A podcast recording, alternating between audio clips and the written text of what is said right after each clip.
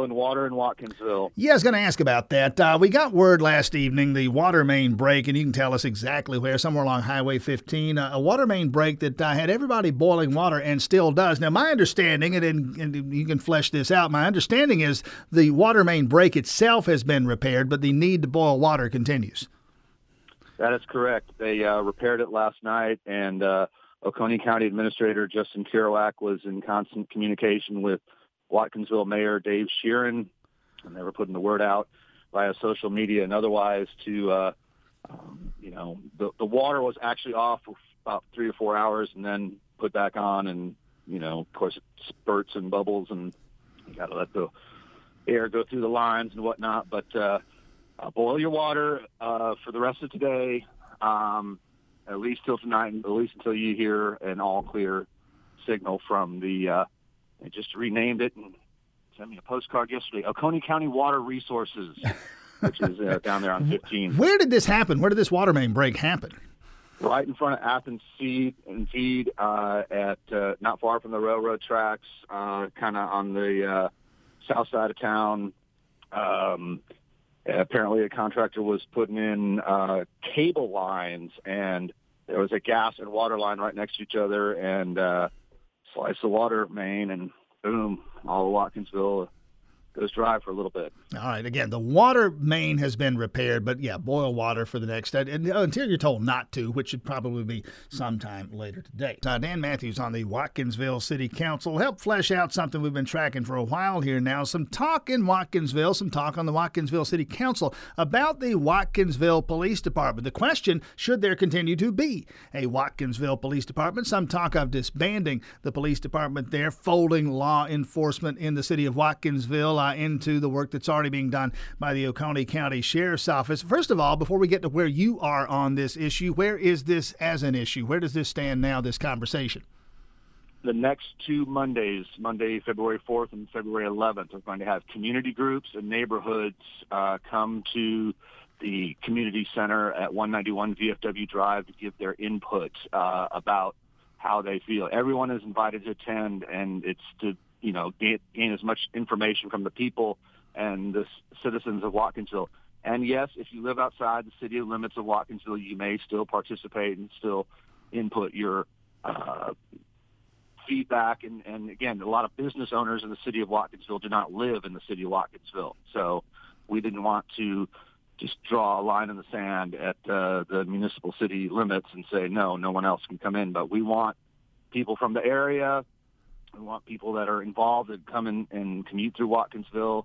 Uh, they're wanting homeowners associations and that kind of thing. Uh, but the focus group again on Monday is uh, community groups, and then the following Monday is the neighborhoods. How so, big is this police department? How many folks on the force there in Watkinsville? There were eight. They're down to four. All right. Uh, and of course, a new chief there, and that's been an issue in its own right. Uh, former Chief O'Dillon, uh, Dillon leaving with, uh, shall we say, a cloud of, of, suspicion under him, some allegations there. Uh, for a time, issues with the interim chief, those have been resolved. And, and so now the question is whether this department should exist at all. Where are you on that? Um, I am very much in favor of maintaining the police department uh, more or less as is, with more training and more uh, rigorous, uh, uh, well, better pay. Let's put it that way, because I think uh, Watkinsville's municipal police department was sort of perceived fairly or unfairly as the bottom of the barrel in the police department employment realm, and consequently, we didn't always get the best people applying for jobs there. But we're making it a better police department. I think that the city of Watkinsville has needs. And one thing I learned that I did not know until recently, to be an actual city, to be a, a, legal municipality, you have to offer services. You have to offer at least three services. And the police so, department is one of the services. There are others, and you get to choose from kind of a buffet. And as you say, pick three of those. And you're saying the police department should continue to be one of those. Absolutely, 100%. I am a big supporter of the Watkinsville Police Department and have learned a great deal of uh, interaction and dealing with them and have, you know, people living around me. Uh, you know, I think uh, acting uh, Chief Horton is getting married here. I like people that live here in Watkinsville and want to stay here in Watkinsville and want to work here in Watkinsville. I know you can't necessarily legislate that or put that on a, a job application, but it, it we are a destination city. We are someplace that people want to live. We are someplace that people feel safe, and we got great feedback from the folks here on a survey, thanks to uh, the outstanding work of our new city um, manager Sharyn Dickerson, who you remember from Sure. uh, Athens Clarke County Commissioner days.